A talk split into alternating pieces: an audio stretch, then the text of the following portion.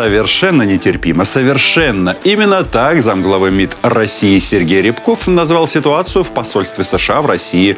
И, похоже, у россиян появится повод ломануться в Киев. Дело в том, что в американском представительстве не хватает людей, чтобы выдавать россиянам бездуховные визы. С августа этого года Штаты объявили официально, что за их визами россияне должны ехать в другие страны. А все почему? Все потому, что Владимир Путин включил США и Чехию в список недружественных стран и запретил им нанимать граждан России на работу в свои посольства. Действительно, кто бы мог подумать, что американцы при таком раскладе просто перестанут выдавать визы? Но что меня еще больше удивляет, так это зачем российские власти э, требуют визовые услуги враждебного государства. Уж явно не для простых граждан стараются. Сдается мне, что кому-то наверху очень захотелось пошопиться в Нью-Йорке. Я их понимаю, мне тоже хочется. Так вот, в Киев приехать можно, но только после проверочного вопроса «Чей Крым?». Естественно, без автомата и если вас, конечно же, пропустит СБУ. У нас м, американское посольство работает исправно. Ну а мы переходим к зрадам и перемогам тижня. Мир, как всегда, стоит на пороге больших испытаний или, по крайней мере, столкновения в самом центре Европы. Гибридное противостояние продолжается. Владимир Путин с помощью миграционного кризиса на границе Беларуси и Польши отвлекает внимание Евросоюза от войны на Донбассе, одновременно усиливая наступление на информационном и энергетическом фронтах. Россия обвинила Запад в военной активности в Черном море. Россия натравила Лукашенко на границе Евросоюза. Россия играет газом, как финкой в питерской подворотне.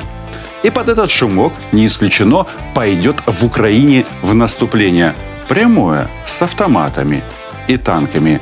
Обо всем по порядку. Западные недоброжелатели Минска э, решили придумать еще один э, сюжет для э, использования санкционного механизма давления – Лукашенко и Путин устроили настоящий миграционный кризис на границе Европейского Союза. Гнусная гибридная война. Батька не просто пропускает мигрантов, жаждущих немецких пособий, он их приглашает и сопровождает.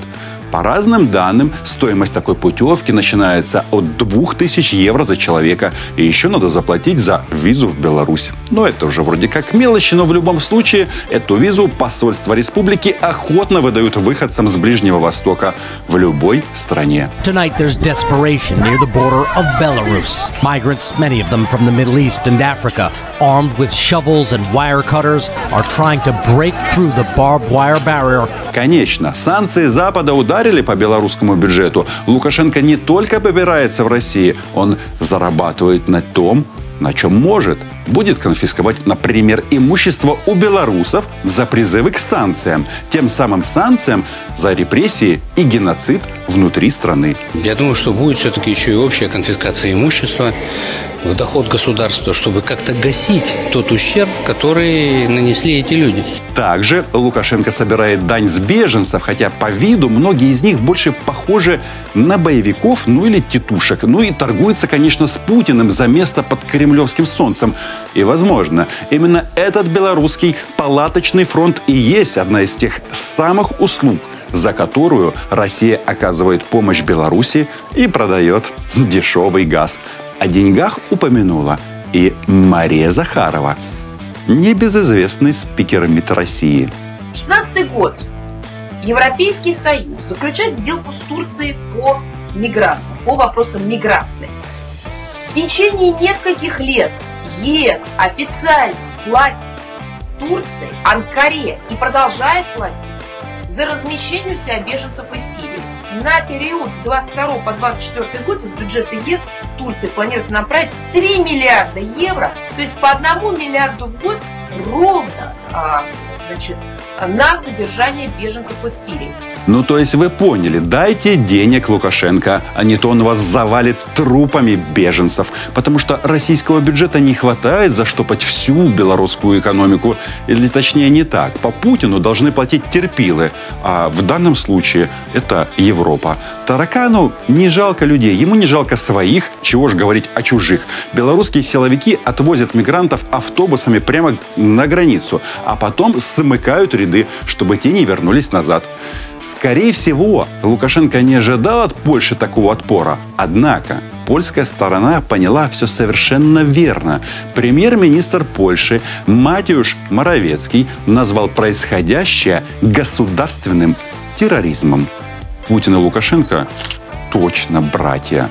Я видел это. Хамский бесстыдный смех. Пшеков в лицо детям, умоляющим о глотке воды. Ляхи, с огнем играете. Или вы думаете, что никто не знает, для чего именно вы и организовали этот кризис, эту гуманитарную катастрофу? Пшеки, уймитесь! Не будет Америка за вас воевать! Это тихая месть Лукашенко за то, что мы поддерживали демократические выборы и белорусов в августе прошлого года, сказал польский премьер. Но, боюсь, тут все немножечко сложнее. Ангела Меркель в разговоре с Путиным попросила его принять меры в отношении президента Лукашенко. Странно. Почему? Потому что бабушка всея Европы лучше всех политиков на континенте знает президента России и понимает, кто стоит за спинами этих самых беженцев на самом деле. И еще все понимают, что Лукашенко всего лишь пешка, максимум его способностей убивать беззащитных белорусов и захватывать самолеты. И то здесь э, не факт, что действует он один. Поэтому он никогда бы не решился на такой шаг без поддержки Кремля. И беженцы, которые так стремятся в Германию, почему-то учили русский язык. Народ у нас плохо, жить плохо там, зарплата э, много и работы нету. Э, все уезжают. Наверное, каждый из нас есть свой причина. Вопрос. Почему эти люди не едут работать в Польшу легально, как тысячи других иностранцев, конечно же, открыт. В этой истории слишком много России, и даже российские бомбардировщики летали над белорусской частью приграничной территории, чтобы, очевидно, посмотреть на результат своих деяний. Евросоюз, ООН прямо обвиняют Россию в этом миграционном кризисе. Недаром глава Еврокомиссии пригрозила новыми санкциями не только Беларуси, но и российскому аэрофлоту, хотя доля этой авиакомпании в перевозке беженцев не такая уж и большая. А все почему? Работает это по-другому. Европа тоже может давать асимметричные ответы. И это чисто политический шаг. Ведь ни одна авиакомпания не может спрашивать пассажиров, зачем они летят. Россия присутствует в этой истории не только политически, но и физически. Например, польские пограничники задержали россиянина на своей границе за пособничество нелегалам. А что же отвечает Россия и Беларусь? Все предсказуемо. Безответственным и неприемлемым назвали обвинения в свой адрес в Кремле. Европа сама во всем виновата. Что-то подобное говорят и Украине с 2014 года. Что это предполагает и уважение э, людей, которые вот стали беженцами по вине Запада, прежде всего, который развязал э, агрессивные войны на Ближнем Востоке и на севере Африки. Но если эти люди они не хотят оставаться в Беларуси, они не хотят оставаться в Турции. Они хотят в Европу, ту самую Европу, которая долгие годы рекламировала, пропагандировала свой образ жизни. Надо все-таки э, отвечать за свои слова и за свои поступки. Итак, еще раз. Тысячу людей с определенной целью открыто приехали в Беларусь. Их там встретили, проводили до границы. Но Польша не рада нелегалам. Вот удивительно. Теперь эти люди сидят без еды и лекарств в ноябрьском лесу. Ночью уже заморозки. А виновата, конечно же, Европа. Европа и вообще весь Запад виноваты во всем. В том числе, что они нормально живут. Почему-то мигранты не хотят оставаться в гостеприимной Беларуси, а в России их и вовсе не ждут. Там, хм, нет, тут своих проблем с понаехавшими хватает. Вся российская и белорусская пропаганда и официальные лица в унисон обвиняют США и Евросоюз в том, что они, дескать, разрушили Ирак и Сирию, а также дестабилизировали весь ближневосточный регион. Но разве Россия не принимает участие в войне в Сирии? Разве Советский Союз не был в Афганистане? Но что сейчас, когда снова возник кризис? Афганцы цепляются за американские борты – а российские улетают или улетали полупустыми. И более того, этим так называемым беженцам от силы 20-25 лет, а война в Ираке закончилась в 2005-м, 16 лет назад. How dare you? You have stolen my dreams and my childhood with your empty words. Yet, I'm one of the lucky ones. Лукашенко не только наплевать на новые санкции, он недвусмысленно заявил, что будет дальше, если границу не откроют или не пойдут на переговоры с ним. Да, Беларусь уже несколько месяцев требует о каком-то обсуждении с Евросоюзом проблемы мигрантов.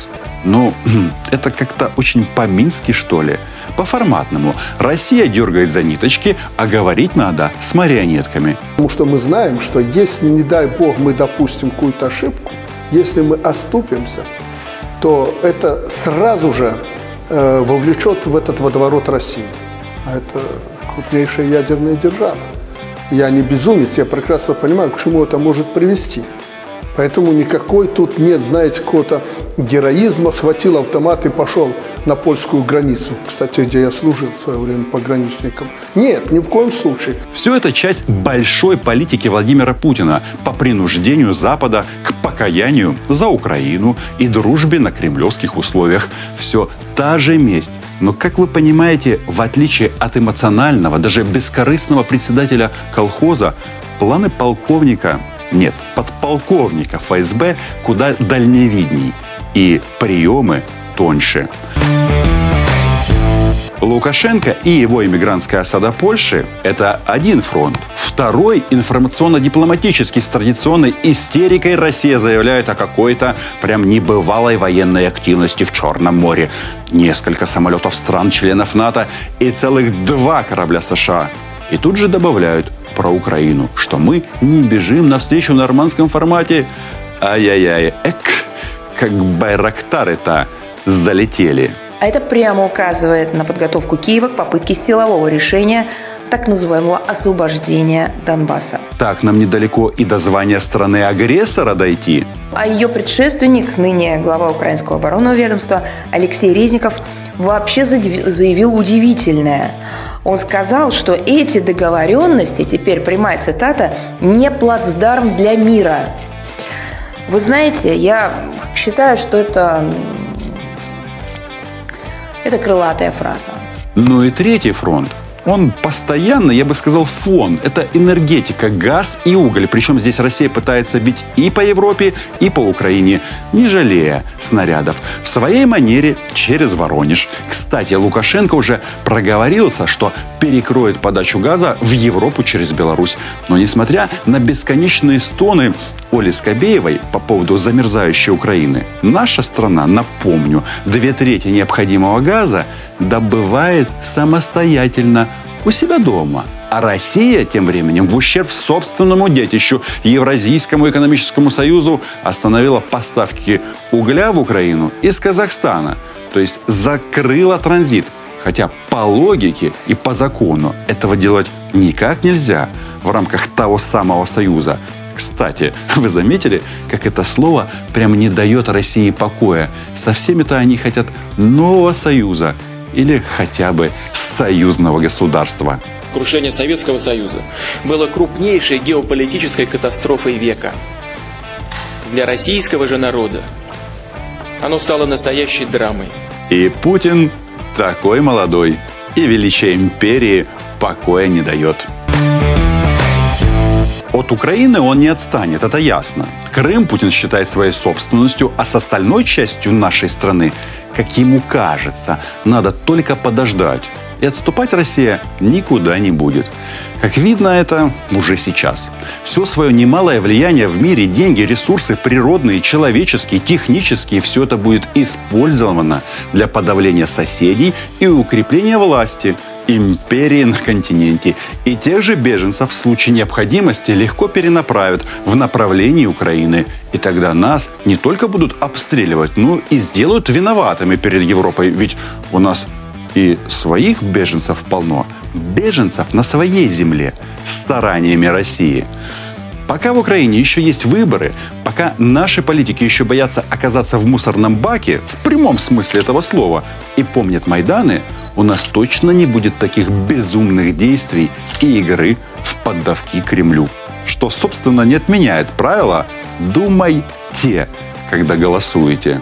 В любом случае, Украина была, есть и будет. thank you